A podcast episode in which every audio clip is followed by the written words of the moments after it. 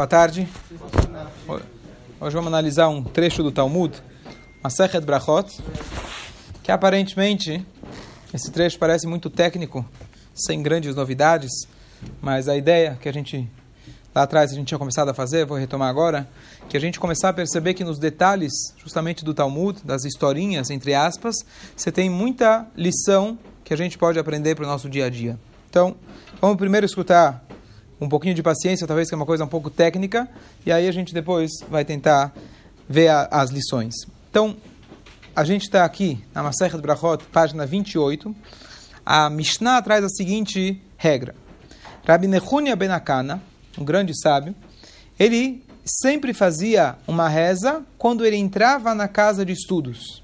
Antes dele estudar, ele fazia uma reza. A gente sabe que tudo que a gente vai fazer, especialmente uma mitzvah, tem uma brachá que a gente faz. Então, de manhã, a gente já faz a brachá da Torá. Asher Bacharbanu, Mikolamim e as outras, etc. Mas, além dessa brachá, ele fazia um pedido, uma tefilá, um pedido especial quando ele chegava na casa de estudos, que é o que eles faziam praticamente a vida toda, o dia inteiro. Então, todo dia de manhã ele chegava e ele falava, ele rezava para Deus. Logo depois, vamos ver qual que é. A Gemara vai explicar qual que era a reza que ele fazia. Tanto quando ele entrava na, na casa de estudos, na Yeshiva, e também quando ele saía. Bom, essa é a passagem. Os sábios da época, como foi uma novidade dele, perguntaram, Rabino, que que, para que essa reza? A gente reza de manhã, para que você colocou essa reza? E ele falou, de manhã eu peço para Deus para que eu não tenha, que não aconteça nada de errado, não explicou ainda o quê, e na minha saída eu agradeço pela meu quinhão, pela minha sorte. Essa é a Mishnah. Então ele rezava ao entrar na sinagoga, ao sair da sinagoga, os sábios questionaram o porquê. Ele fala: Eu quero entrar para não, é, não tropeçar em nada e eu agradeço a minha porção quando eu saio. Então está um pouco em código aqui essa passagem. A Gemara elabora sobre essa Mishnah e fala o seguinte: Tanura Banan, o Omer. Bom, vamos tentar entender o que, que ele falava. O que, que ele falava quando ele entrava? Então, em algumas sinagogas eu já vi, tem uma plaquinha, mas não é tão comum.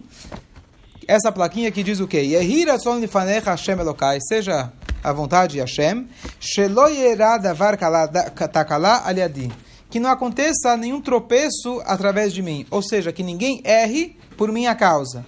Como que alguém poderia errar através de mim? E continua, veloi kasher bidvar que eu não, é, eu não vou errar, errar numa lei.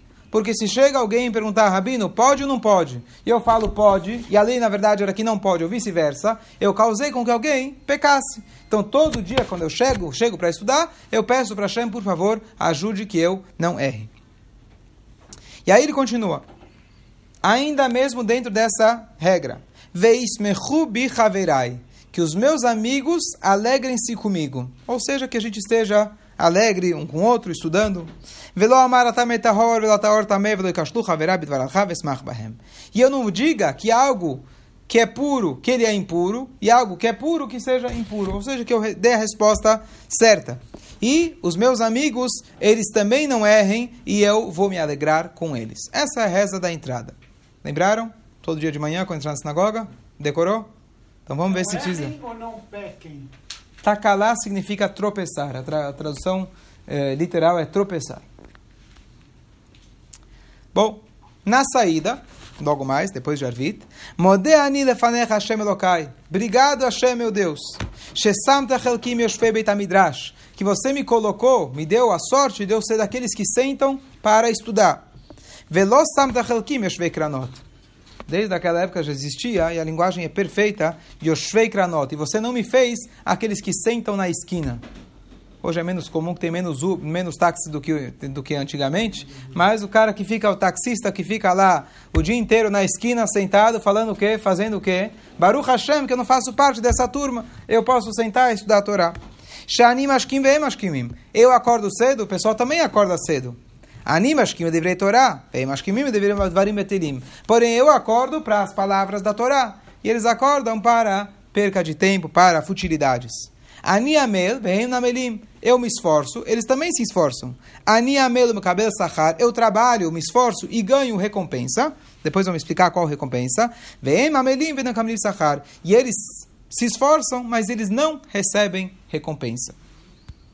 Bom, aniratz vemratzim, eles correm, eu corro e eles, eu corro e eles correm. Aniratz tachaylamabá vemratzim leber shachad. Eu estou correndo para adquirir o olamabá, o mundo vindouro, e eles correm para descer na profundos, nos profundos abismos. Essa é a reza que ele fazia na saída. Lembraram? Decoraram? Vamos lá. Depois eu posso passar por escrito. Então, antes da gente analisar esse trecho, só deixar claro: tem três opiniões a respeito dessas rezas, porque talvez até hoje a maioria talvez não tinha nem escutado sobre essas rezas. O Maimônides, ele dá a opinião que essa reza é uma obrigação. Está na Guimará, o sábio fazia, temos que fazer. Depois você tem o Ritva, comentarista do Talmud, que ele fala, na verdade, essa tefilá se chama tefilat nedavá. Nedavá é quando alguém, por exemplo, ele, antigamente no, no, no templo, se ele fala, eu quero dar um presente para Deus, então ia lá ele trazia um sacrifício para Deus. Hoje, não é tão comum, etc., tem leis a respeito disso, mas alguém fala, eu quero fazer uma amidade presente para Deus. Então isso é uma coisa é, é, é, não obrigatória, é uma coisa opcional. Se a pessoa quiser, ele faz essa, essa reza. E por último, Aruch HaShulchan ele traz que, na verdade, essa reza seria apenas para poskim. Poskim é a categoria de rabino que não simplesmente ele conhece, ele sabe, mas é aquele que dá o veredito final da alahá, que é uma categoria elevada. Então, a pessoa que dá um psak alahá, que ele dá uma decisão final aláhica, ele precisa dessa brachá. Agora, nós, quando a gente senta para estudar, é mais uma discussão, não tão prática, então ele, ele declara que essa, essa reza seria obrigatória para aqueles que fazem esse psak alahá. Então, essas são as três opiniões geral em relação a isso. Tá bom. Então, por isso, na prática, não é, a gente não, não tem esse costume de falar essa brachá, como expliquei. Agora, vamos analisar. Ele fala o seguinte: a Mishnah fala, um rabino, quando ele entrava na sinagoga, na, na, casa de estudos, ele rezava. E os sábios perguntam: por que, que você reza? Ele fala: eu rezo para não tropeçar. Então, o que acontece? Normalmente, tropeçar, alguém errar, pode ser nos negócios, a pessoa pode trapacear, pode exagerar, pode enganar, pode roubar. Os rabinos viram e falam, peraí, o que, que dá para acontecer de errado? Uma pessoa que senta, estuda o dia inteiro, você não vai brigar com os amigos, etc. O que, que você vai fazer de errado? O que, que dá para errar dentro de uma yeshiva? E ele responde, na verdade, o qual, que é, qual que é o maior problema, na verdade, é o errar na interpretação do nosso estudo. A gente acredita, a Allah é a palavra de Deus.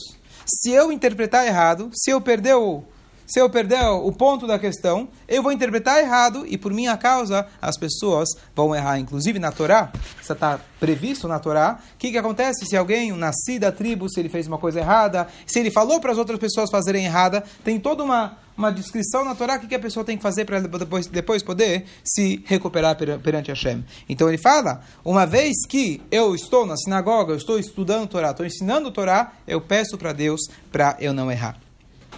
E aqui tem mais um detalhe.